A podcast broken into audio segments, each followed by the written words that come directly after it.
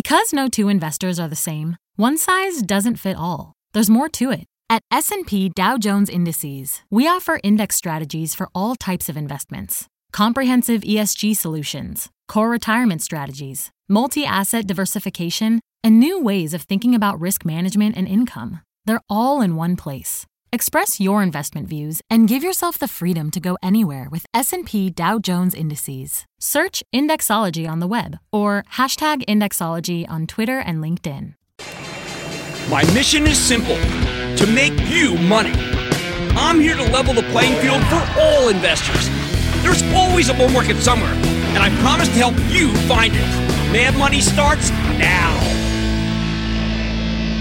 Hey, I'm Kramer. Welcome to Mad Money. Welcome to Kramerica. Other people want to make friends. I'm just trying to make some money. My job is not just to entertain, but to educate and to teach you. So call me at 1-800-743-CBC or tweet me at Jim Kramer. I hate to be a Cassandra, but the IPO cycle is playing out exactly as I feared. Hedge funds and mutual funds are starting to sell their high-growth stocks. Sell. Especially the techs. So they can raise money to participate in the coming onslaught of new deals. On a broad day where the Dow shed 32 points, S&P backslid 0.46%, and the Nasdaq lost 0.63%. We saw weakness in a ton of different sectors, particularly in the Nasdaq, as big institutions learned of their allocations in the Lyft IPO that launches Friday. Now, I've tried to explain what's going on behind the scenes of this market, albeit in piecemeal fashion. No one seems to believe me. So tonight, I'm going to lay it all out for you, because you need to understand what we're in for as we run the IPO gauntlet. Behind the scenes, there are a host of things going on all at once, right now. First, Lyft's management's traveling around the country talking to potential shareholders. And oh, boy, they like what they hear. Why wouldn't they? Ride-sharing is a powerful secular theme. And like I told you last week, Lyft's got a great growth story. Sure, it's second banana to Uber, but the numbers here are still incredible. Last year, they more than doubled their sales. And while it's not yet profitable, the gross margins are rising very rapidly. Even though Lyft is flush with $2 billion in cash and short-term investments, the company's offering 30.77 million shares at a range that was increased from $62 to $68 to $70 to $72 this very evening. And you know what? It might not be done being lifted. I've seen them go up another level and even expand the size of the deal. See, with that revised range tonight, they're planning to raise approximately $2.2 billion. And that's before you count the underwriters, what's known as Green Shoe, which could add another $300 million or so to these companies' IPO haul. It's a big deal. Lyft is compelling. It fits the mold. It's going to be massively oversubscribed, which is a piece of authentic Wall Street gibberish. So let me explain what it really means. When an IPO is oversubscribed, individual investors may try to get some stock on the deal. It's called very tight. Really good customers might, I don't know, maybe get 100, maybe 200 shares from the broker. But most of Lyft's shares will be designated for institutional accounts, multi-billion-dollar accounts that circled stock, meaning they indicated they have a desire to own as much as they can get. Now, this morning, these big-time money managers, mostly mutual funds, but also some hedge funds, well, they got initial allocations of what they might get. And if they want to pay for those shares, they need to sell something. So today, I don't know if you noticed, but right about when they found out how much they could get on the deal, how many shares, they began the process of liquidating some of their current holdings, typically the stocks that look a lot like Lyft. In this case, the fastest growers, a lot of the cloud kings, a lot of semiconductors. You see them go down? You saw the Nasdaq tumble. It was right on schedule, people. It's what I've been talking about. With these proceeds, managers can take as much Lyft as the syndicate deal desk will offer them. Okay, so if the syndicate does this here's 500,000 shares, they got the money for it. Remember, most of these funds don't have a lot of spare cash just lying around.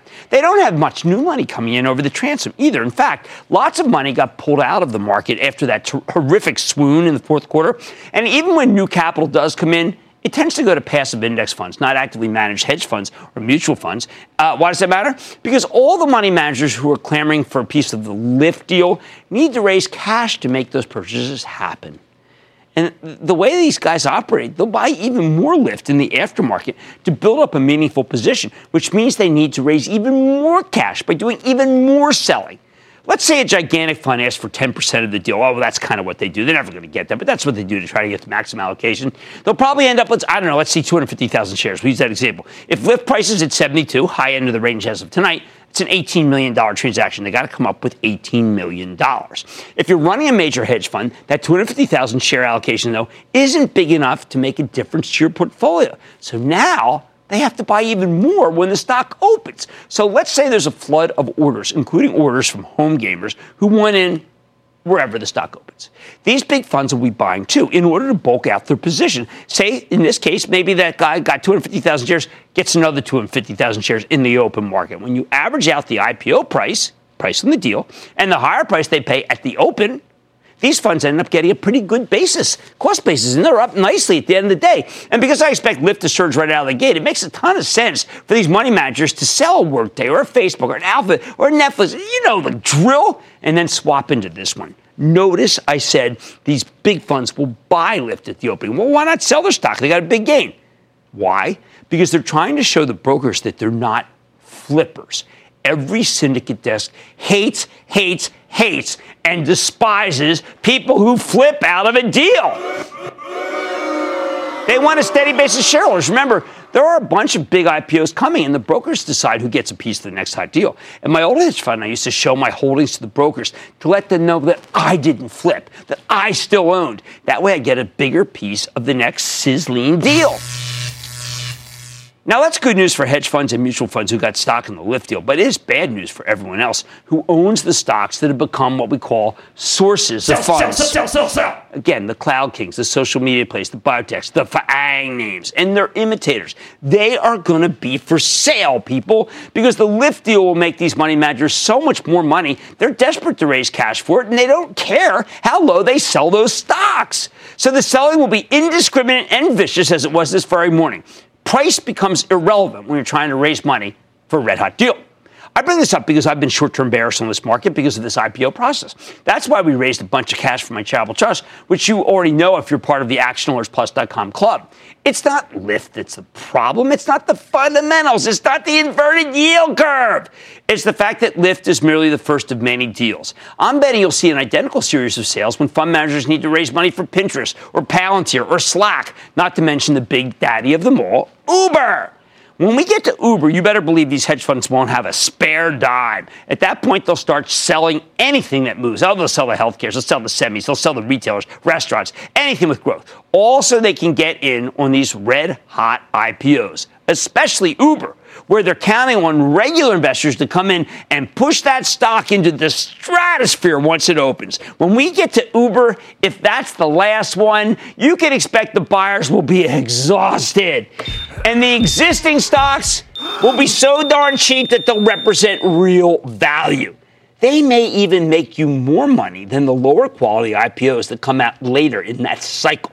At that point, and only at that point, can this really be considered terra firma for many of the stocks in the market. The bottom line, you need to be prepared for many more mornings like we got today, okay? In the end, the stock market is like any other market. It's controlled by supply and demand. With all these big IPOs coming, we're about to get hit with a wave of supply.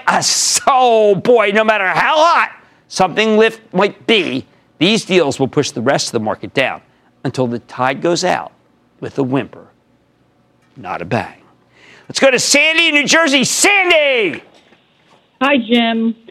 I'm disappointed that the stock of Wayfair is so weak after announcing the opening of a retail store. The company isn't using the store or stores as profit centers, but as part of a broader marketing effort to reach consumers. Where do you stand on the stock, Jim? Okay, this stock has been one horrific short squeeze. 25% of its actual shares outstanding are sold short. And they're looking for anything negative to hang their hat on and banging it down. Sandy, stick with it. I think it is overvalued, like I think that Amazon's overvalued, but it could get even more overvalued. I know that sounds like greater fool theory, but I don't think that there's something really wrong with Wayfair. Can I please go to Bill in Georgia, please? Bill. Hey, Jim. Bill here. Big-time fan. Thank you. Want to get your impression on Newell Brands. The symbol is NWL. Company's had some headwinds going on. I'm not really sure. I got in around 24. It's down to 15. Do I lick my wounds and get out, or do I stay long? I'm normally a long and hold. Well, if you're long and hold, I guess. I mean, we were talking, Ben Stoto and I were talking about doing a piece about Newell and the fact that Mike Polk's leaving. He's retiring, but I need a catalyst, and I can't find one. I can't recommend Newell. I just don't have a catalyst. Let's go to Linda in New Jersey, please. Linda. Booyah, Jim. Booyah. Thank you for taking my call. Of course. I would like your opinion on MRK, the Merck company stock. I know it pays a dividend, and I've had it for many years. I received it from my grandmother, and I was wondering what your opinion on the stock is, since it hasn't been doing so well. See, I bet you, Linda, you've made a ton of money on this. This is one of the great stocks of all time. Periodically, it has its ups and downs, but St. Merck is alive and well, and Ken Frazier is a fantastic steward. Keytruda is a gigantic drug. It could be one of the biggest ever. So stick with Merck. And, of course, stick with Kramer. It all boils down to supply and demand. And that's why you should expect more days or at least mornings like we had. Oh, man, tonight, Calvin and Tommy are the billion-dollar brands behind PVH, but lately the whole sector's been out of style. Can it get its swagger back on the Wall Street runway? I got the CEO fresh off earnings. Then the heart wants what it wants. But should you listen to it? I'll explain. And Centene's multi-billion-dollar acquisition today makes it one of the biggest managers of government-sponsored health care plans in the U.S. But with the Trump administration stepping up to tackle the Affordable Care Act, well, how could it impact the company's plans for a gigantic acquisition? I've got the CEO. So stay with Kramer. Don't miss a second of Mad Money. Follow @JimKramer on Twitter. Have a question? Tweet Kramer. #MadTweets. Send Jim an email to madmoney@cnbc.com or give us a call at 1-800-743-CNBC. Miss something? Head to madmoney.cnbc.com. I want people to feel like they just learned something. We have journalists in the far corners of the universe. I can't wait to get all of those resources under 1 hour-long newscast where we can deliver the facts of the day, clearly and concisely, in context and with perspective, and tell people what's happening, what it all means. Get the truth, not the spin. The News with Shepard Smith. Subscribe to the podcast today.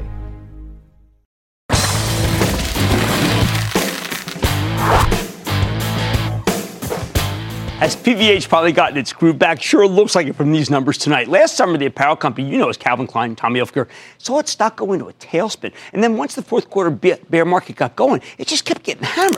PVH plunged from nearly 170 at its June peak to 86 at its low in December. Since then, the stock has rebounded to 110 and change, but it's still well off its highs. Could that be about to change? PVH just reported an excellent quarter after the close today. An 8-cent earnings beat of $1.76 basis, better than expected revenue, driven by some real strength to Tommy Hilfiger, especially the international business. Even better, the company's guidance for the upcoming quarter and the year came in higher than anticipated. I thought it was a terrific quarter. But don't take it from me. Let's touch base with Manny Chirico. He's the chairman and CEO of PVH. Find out more about the quarter and his company's prospects. Mr. Chirico, welcome back to Mad Money. How are you, Jim? All right, nice Manny, when you were here, sitting there last time, you yourself were unhappy with the quarter. I actually said I thought it was good, but you said, listen, we made some execution mistakes. 2205 West 39 you weren't happy with. And you promised it would not happen again. And you were very tough on yourself. But it didn't happen again, did it? That's right. You got it dead right this time. Yeah, I think we really reacted to the challenges we faced in Calvin Klein. We made the decision to close our collection business. That's a big move. And I think we've repositioned the brand. A lot of the fashion directions that were off, I think we've got them back on track. And I think you really see the benefit in the second half of 2019. So we're very happy. Better ahead, better even ahead. Yes. We feel the results in the fourth quarter were ahead of where we talked about pretty significantly. The operating margins are up over 80 basis points. And that's a big turnaround from where we were in the third quarter. You remain internationally. I mean, you're just on fire internationally, aren't you? Yeah. All I think over the globe. Both brands. The Tommy Hilfiger brand is up significantly internationally. And it had a great fourth quarter here as well. Right. So that brand continues to put up strong sales growth. The earnings for the quarter at Tommy were up 25%. So we really saw. That's amazing. I mean, what is it? Was it new designs? Was it e-commerce? How did it happen? Well, our e-commerce business overall is strong, but I think what really drove the Tommy business is the continued connection with the consumer, with our marketing and great product execution globally that's really continued. That brand is, for the last 2 years, has really continued to grow, and it's been a rock star for us. How does a brand that's been around for a long time suddenly accelerate growth? I think it's, look, you have to be willing to make the investments. And I think we really have done it both from not only a brand marketing point of view, but investing in all the new technologies, investing in e-commerce platforms that really will drive the business going forward. And then, listen, our stores are highly, highly profitable. Right. And we need to continue to invest in those stores. The consumer experience is critical. And we're making connections with a younger and younger consumer. It's interesting. Your brick-and-mortar store, you got to go to Europe to see his stores. You will not believe the lines when they open. Mm-hmm. They are destination places. Is that the way you defeat the well, I know you're partners with Amazon, but, just the pure online flavor of the day? Look, I think it's we're all dealing with the challenge of the distribution models changing. But fundamentally, we've always been a multi-channel retailer. Yes. So we have big businesses in brick and mortar, both direct to consumer in our own stores and through our key wholesale partners like Macy's here in the U.S. or Galleries Lafayette in Europe.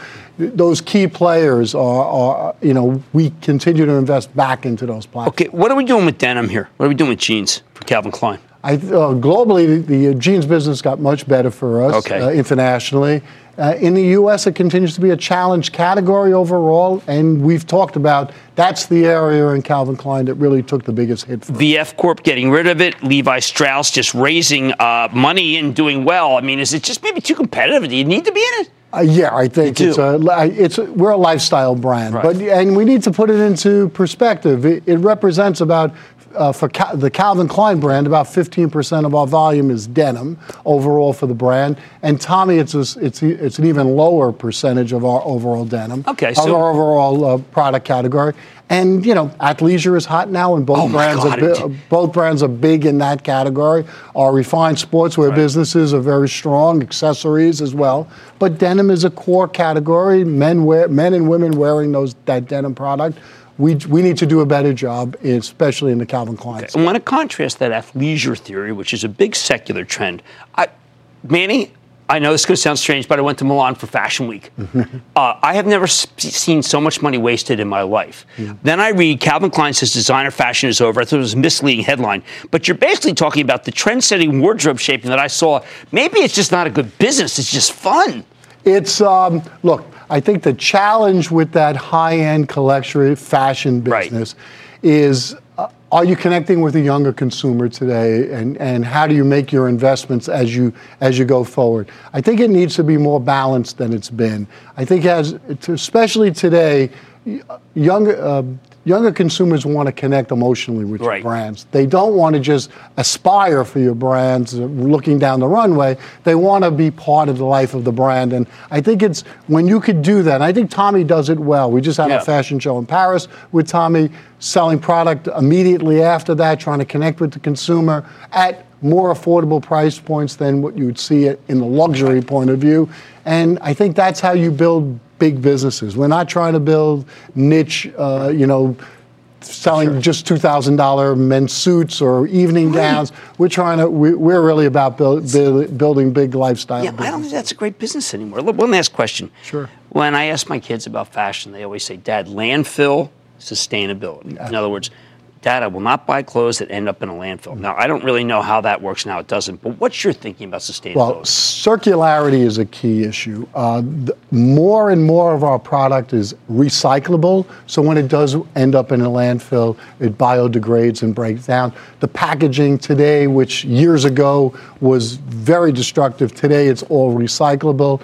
Really building in, it's a key part of our initiative and our communication with our consumers, how we try to really bring in that whole aspect of sustainability back into the product. And clearly making investments in the dyeing and finishing. Right. We just opened a plant in Ethiopia. It's vertical, where we're growing the cotton there, making the product there. right next to a river where there's hippopotamuses and elephants in there, and we'll be successful in that part of the world when I go back there 5 years from now, and those same elephants and hippopotamuses are in that river, and that will prove what we're trying to do. So really trying to make a positive impact on the whole environment. I'm so thrilled. Right. That is so great, man. Congratulations on this amazing number that you predicted that you would do when you were right here 3 months ago. That's Manny Chirico, the chairman and CEO of PVH. Bankable, as always. Mad Money's back after the break.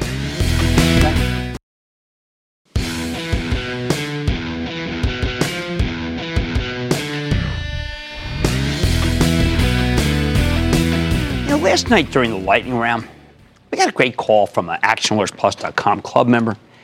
He asked a simple, yet I thought devastating question. He said, why do you own Citigroup? And you could read the answer on my face. It was total dismay, combined with a wish that we'd never bought it for my charitable trust, so I wouldn't have to justify the position out here. Or at least that's what my gut was saying. But my head had a very different response. You own Citigroup, the stock, for the tangible book value. What it'd be worth if you closed the business liquidating everything and returned the proceeds to the shareholders. This is the single most important metric for the bank stocks, not interest margin, not that, no. And if you believe that Citi's tangible book value is scrubbed clean, as I do, if you believe there's truly that much cash on hand, then it would be nuts to sell this stock because eventually the darn thing will work its way higher, perhaps a lot higher. In other words, it's illogical to sell the stock of Citigroup. Emotionally, it's very tough to own. But nobody should rely on their emotions to make money management decisions. Right now, Citi, the stock, is ridiculously cheap.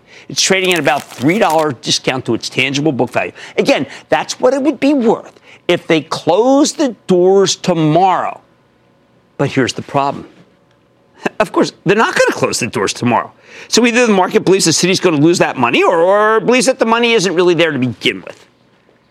Citigroup has pledged to repurchase about 8% of its shares at these levels because the stock is so darn cheap. I get where they're coming from, although I do think a dividend boost that would give it a 4% yield, not that the stock would come down, but actually give it a yield, might be more advantageous to shareholders. I know that the longer Citi stock stays around here, the more catcalls we'll hear about CEO Michael Corbat's leadership. But it's not his fault. The bank stocks are all pretty awful. And my alma mater, Goldman Sachs, is trading at a similar discount to its tangible book value. But let's depersonalize this for a second. Forget Citi. Forget Goldman. Let's talk about KeyCorp. Okay, parent company of Key Bank, it's in Ohio. Doesn't hurt anybody. Here's a stock that sells for nearly the same price to earnings multiple as Citigroup, has a higher yield, 4.42%, and that dividend's safe. Unlike Citi, Key is small enough to be taken over, which is probably why its stock trades at a $4 premium to its tangible book value. And I think this would be an amazing franchise for someone to buy because the company has more than 1,100 branches across 15 states. You could argue that there's more, but that's the main states. It's extremely profitable, and it's growing at a pretty decent clip. Yet no major bank has shown any willingness to acquire KeyCorp, and the big hedge funds are steering clear. Why? Well, the prevailing wisdom is that you can't own the banks here because the yield curve is inverted. Short-term interest rates are higher than some long-term interest rates, and that hurts their ability to make money. Plus, everyone says that an inverted yield curve is a sign that we're headed into a recession, which would be very bad for the businesses for both Key and Citi. I think the recession fears people are totally overblown. But the simple fact is that there's no real catalyst for the bank stocks unless the Fed decides to cut interest rates several times, and I don't see that happening. So what's the end game here? There is none. Stagnation. And stagnation is unacceptable to most portfolio managers. Beyond that, the action in the bank stocks is a complete repudiation of the concept of value. For my entire 39 years of career, picking stocks, the market's always had a preference for growth, but I've never seen such a willingness to totally ignore or bail out of a whole class of equities that have no serious problems and are making mounds of cash. Maybe this is a failure of the market's imagination. But I can't think of anything that could make these stocks rally. Unless I sell Citi for the charitable trust, in which case there's a chance the whole group will catch fire simply because the universe is out to get me. Yep, as logical as it is to own Citigroup here, maybe we're sticking with it. Why? Because of an irrational fear that the stock will finally start rallying the moment we decide to sell. Let's go to Jim in Colorado. Jim! Hello, Kramer. Thank you for taking my call. Oh, you're quite welcome. I am looking at the chart of Charles Schwab, and in late October, I see what appears to be the first shoulder of an inverse head and shoulders pattern, with Christmas lows being the head. And most importantly, on 325, there is a spinning top candlestick following a sell-off, which is usually a good indicator of a reversal, which also shows the bottom of a second shoulder. If you look at this, you think it's going to climb back up? Yeah, to the next I see that pattern. I totally see that pattern. It is an inexpensive stock, but in the end, it's a financial. And I'm having a hard time recommending any financials because they're such houses of pain. I'm going to include that one in the house of pain. Jack in Ohio. Jack! Hey, thanks for helping us out, Jimmy. Doing my best. I'm wanting to venture out and add a bank to my holdings. And I really like their phone app, and the yield's right above 3%, which really isn't too bad for a bank. Okay. It's US Bank Corp, USB. Oh, Stephanie Lincoln, I used to love that one in the roaring days when bank stocks still worked. I think we're going to take a pass on that. I just can't. It sells at 11 times earnings. I got a lot of banks selling at 8 times earnings, and nobody wants that. So I think 11 times earnings without really a possibility. Well, maybe someone could take it over, but I don't see that happening. I say, don't buy. All right, Citigroup is a value name. Logically, it should be owned unemotionally. All right, much more mad money ahead. A record $181 billion is spent on healthcare deals this year alone. And another $17 billion just got added to the mix. I'm talking to the CEO of Centene after its acquisition to find out what's ahead for the company. Then I'm getting a real read on jobs and the economy from the CEO of Paychex. He's got one special office report. And lawyer calls rapid fire in tonight's edition of The Lightning Round. So stick with Kramer.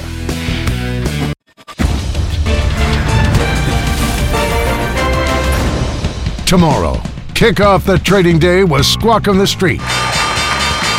Live from Post 9 at the NYSE. I took a call from someone in a very high-level company on my watch while I was in a jam, indisposed, so to speak. It was perfect. I don't have a watch because you know why? This tells me the time, and it's basically up right here anyway. You got to get with the program. It all starts at 9 a.m. Eastern.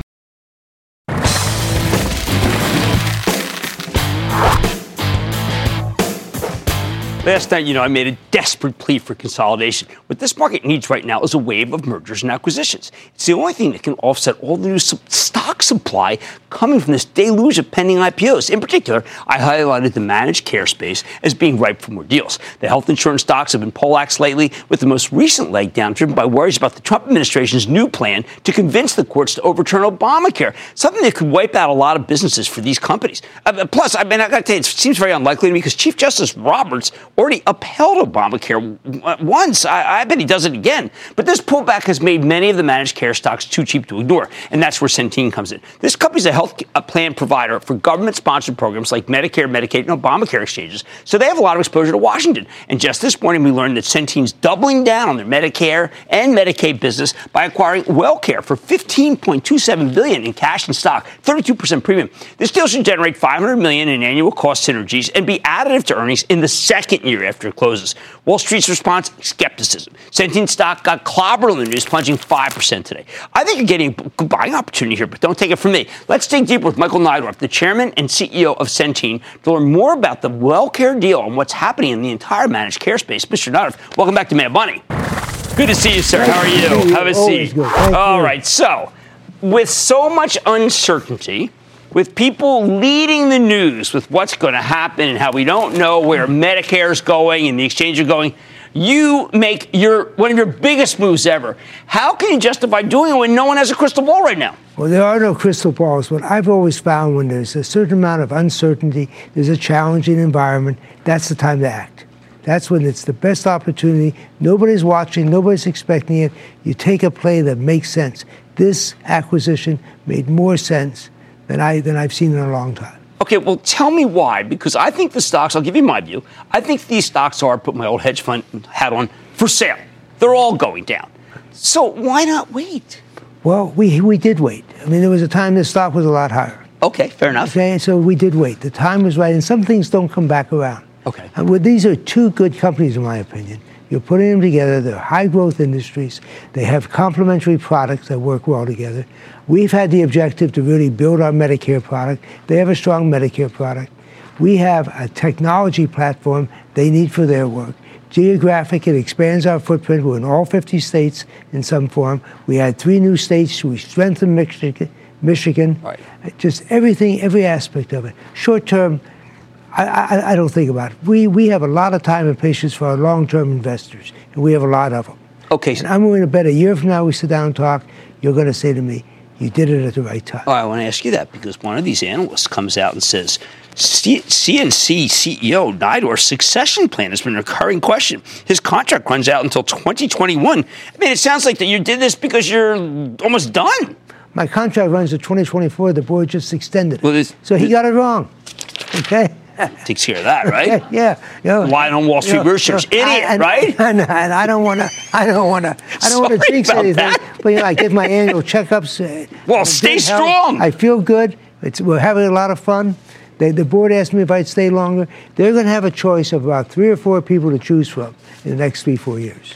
And what's important is we don't want to change the culture of this company. Right.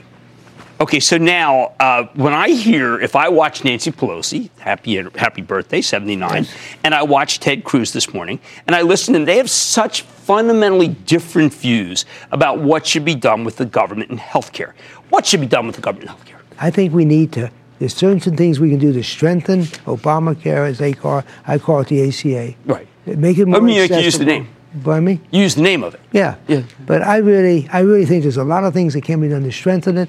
I think the Democratic Party is trying to do that. People want to have a card. They want to go into a doctor and say, here's what. We had 80% of the people we had last year renew this year, and that's occurred every year. We get 80% back.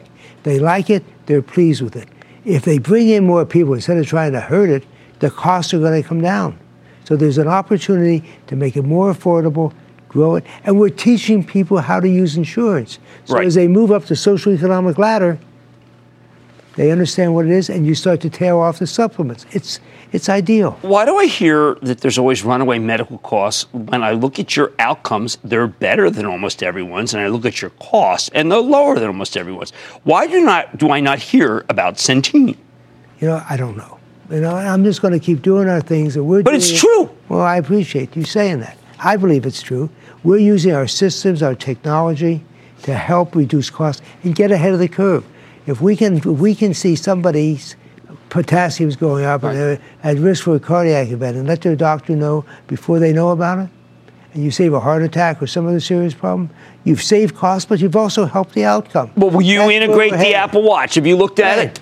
They know what they're doing? Yeah, sure. So it's an idea? I think it's an idea. It's headed in the right direction. It's technology. It's making technology work for you. Okay, one last question. We were with Larry Merlo from CVS last week.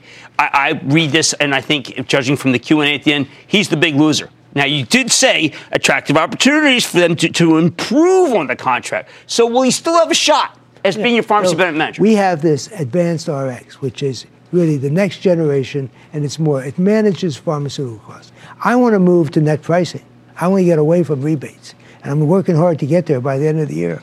But the issue with... Well, you're actually trying to add transparency to the system. Exactly. You know that hurts a lot of people. I don't believe transparency ever hurts anybody. Being a little facetious. I know. But I really believe that they're going to be part of our system. They have a retail outlet. They have other things. We're going to try and work with everybody to make it more effective. Next year at this time, this deal could begin to make a lot of money. I want to know how it will do because I know that I saw President Trump say yesterday that the Republican Party is going to be the party of health care. Right. How will the party of health care work with you? Well, let's wait and see what they try to do first. They have lots of ideas. Right. They have no ideas. What they have is let's eliminate it, we'll replace it. Well, they've tried that. Right. I believe that it's going to hurt them politically. They keep doing it. The last election, I believe people were worried about their health care. They're worried about the cost and they're worried about having it. That's right. Worried about having it. Okay, I want to thank Michael Neidorf, CEO of Centene, on coming on a very big day where they created a Medicare, Medicaid powerhouse. Man, money's back into the break.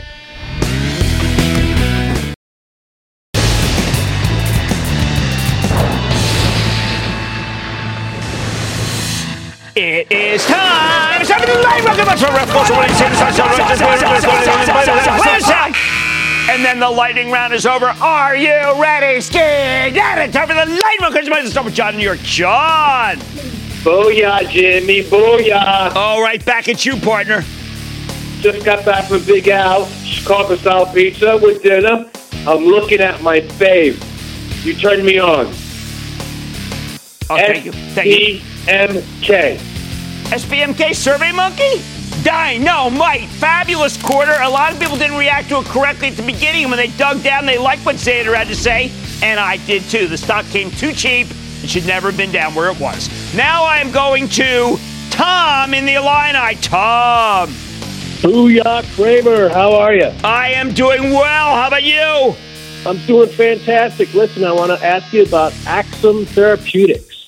Yeah, they got some sort of great breakthrough designation on a new drug, but we're not going to cuff it. No how, no way. We're going to find out what that ramp's about. We have a list of homework, and we better get it. Maybe the dog ate it. Come on, let's focus. Sean in Ohio. Sean. Booyah, Jim. Sean here calling from the shores of Lake Erie, Ohio. All right. First, I'd like to thank you for being the man. I try to be the man. Now, my question for you is, in regards to Sprint's two-device management solution. We're a seller, Sprint. No. If you want to play that deal, you got to buy T-Mobile, which is the one I've been behind the whole way. John Ledger, T-Mobile. Bye, bye, John bye, knows bye, I've been behind bye, it. Bye, even bye, when bye. He's wavered, I've been there. Bye, bye, bye. Bye, bye, bye. Bye, bye, bye. Rose in California. Please, Rose. Hi, Jim. Thanks for taking my call. Of course. Hey, I'm in the house of pain with NEO, which is down 50% in 1 month. Should I just cut my losses here, Jim? No, not down at 40. I had a lot of bad money in it after that 60 Minutes piece, and then it's just kind of cratered. I do not want you in the stock ultimately, but I think I can't count on selling it down here at 4. That would be a mistake. I need to go to David in Wisconsin. David. Jim, big Mad Money shout out to my wife and kids. Of course. My question is about GE. Is it going to maintain this $10 level even through the next earnings report? It does feel like that it's been epoxied to 10. Look, it's Larry Culp. He's doing his thing. It's going to take a little while. It's not an overnight fix. He's approaching it correctly. I wouldn't touch it. Okay? I wouldn't touch it. And you go to Steve in Illinois, please, Steve. Jimmy, baby. Yeah. The stock is JD. It's been moving favorably for the past 3 months. I'm hungry. Can I get the whole enchilada on this one? No, you're going to. I'd rather have you go to Bar San Miguel. I'll treat you to a Corona before you do that. Yeah, I saw one of those guys on Fast Money was saying, hey, listen, buy JD. Hey, listen, maybe it goes up. To me, it's a dice roll. And I don't invest that way. I like to have more than dice. Let's go to Daryl, New York. Daryl. Hey, what's going on, Kramer? I just want to ask you a question about AWK. What do you think of it as a stock? You know, it's been fine. I've liked that forever. I mean, I've never had a problem with that one. It's just a good stock. It's slow growth. Slow and steady wins the race. This is an AESOP stock. All right, let's go to, and that, ladies and gentlemen, is the conclusion of the Lightning Round. The Lightning Round is sponsored by TD Ameritrade.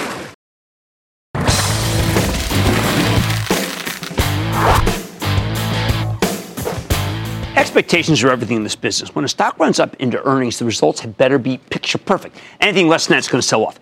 So just look at Paychex, the second largest payroll processor in America. It's growing sideline in HR outsourcing.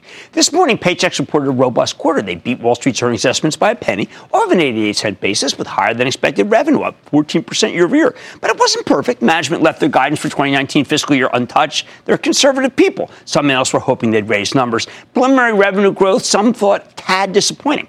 While I like the numbers, Paychex had rallied 23% year-to-date going into the quarter. 23%. So its shares got a little ding today, down a little bit over 1%. At one point, it was much more down. But here's the thing. This stock has a habit of pulling back after Paychex reports solid results, and then a few days later starts climbing again. Can that pattern continue? Let's check in with Marty Musi. He's the president and CEO of Paychex to get a better sense of the quarter, where his company's headed. Marty, welcome back to Mad Money. Thanks, Jim. Good to be here. Marty, you are putting on some incredibly really accelerating organic revenue growth, 7%. That's four consecutive quarters of acceleration, up from four and change for Q4 18. How are you doing it? Well, it's our HR outsourcing is the primary one. That's growing double digits, very strong demand for those services, and perfect time that we've introduced more product enhancements in the last quarter that will really help small and mid-sized businesses bring in more employees and keep them and retain them in their business. You're also the penetration of HR services. Companies outsourcing more than their HR spend is really going your way. You are getting in with one of your products, and then you're landing and expanding with the rest, I imagine. We really are. You know, sometimes it just starts with payroll and basic HR support, sometimes time and attendance solutions, and then it quickly grows to retirement. And now our learning management helps train employees, as well as performance manage them, and data analytics. We're adding a lot of data analytics using our large client base for companies to see how they compare to other companies across the country. Well, let's go there, because you did talk about... You talked about bots. You talked about artificial intelligence. You talked about a lot of tech. That was the first time I really just heard you drill down on that. So explain to people, because we have all these tech companies. Come on, we had LivePerson. Come on, we had this Five9. Come on, yesterday. There are a lot of different services that you are using, chatbots, whatever, to become much more productive.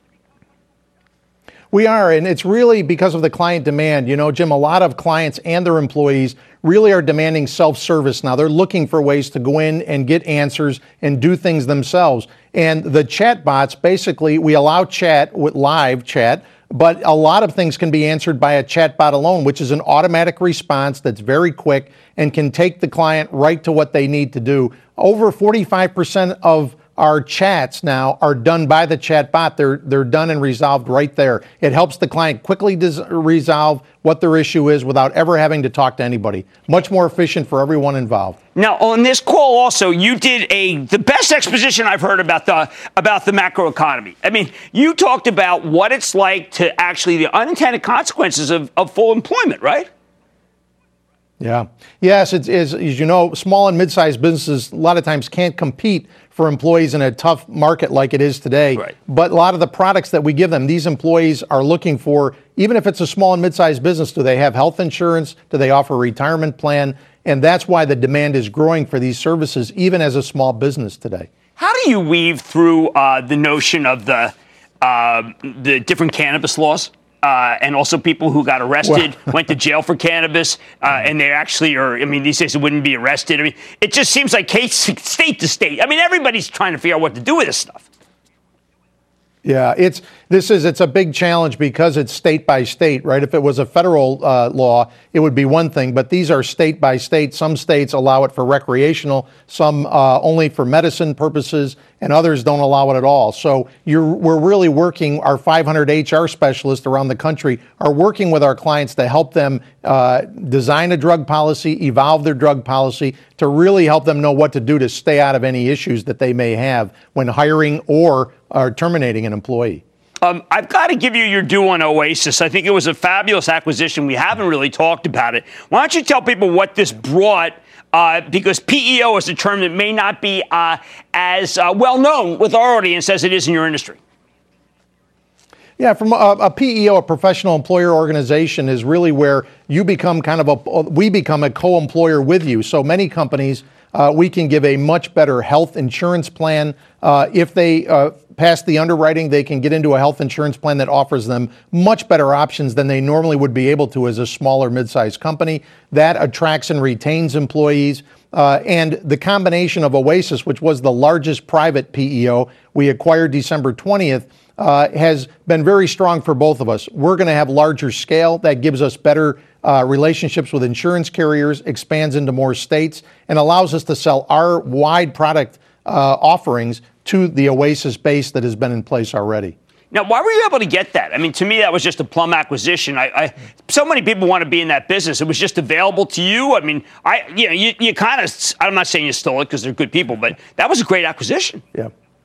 How'd you get it? It was. Well, thanks. We've been in the PEO business ourselves for about 20 years now. So we had an expertise in that. We had bought HROI, another PEO, the previous year. And I think Oasis and the leadership team there, Mark Perlberg and the team that are staying with Oasis with us and now leading our PEO business, saw the strength of Paychex and the strength of scale of coming together and really liked our aggressive ability to go out and proactively offer a great product set to clients to drive their growth and our growth together. So it's the integration is well underway, and we're feeling really good about double-digit growth continuing in that PEO business. Well, that's fabulous. One last question. You have a great handle on things.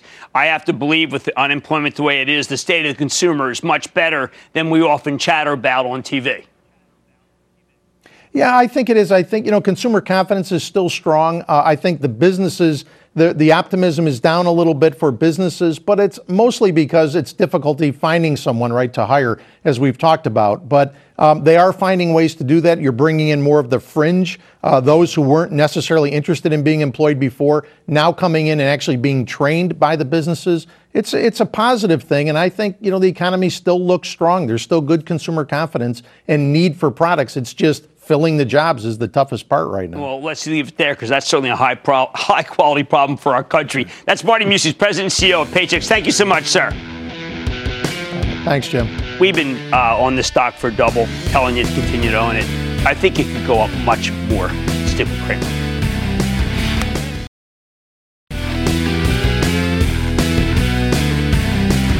Great numbers tonight from PVH. Wow. And remember, that's Calvin Klein and Tommy Hilfiger. And then also from Lululemon.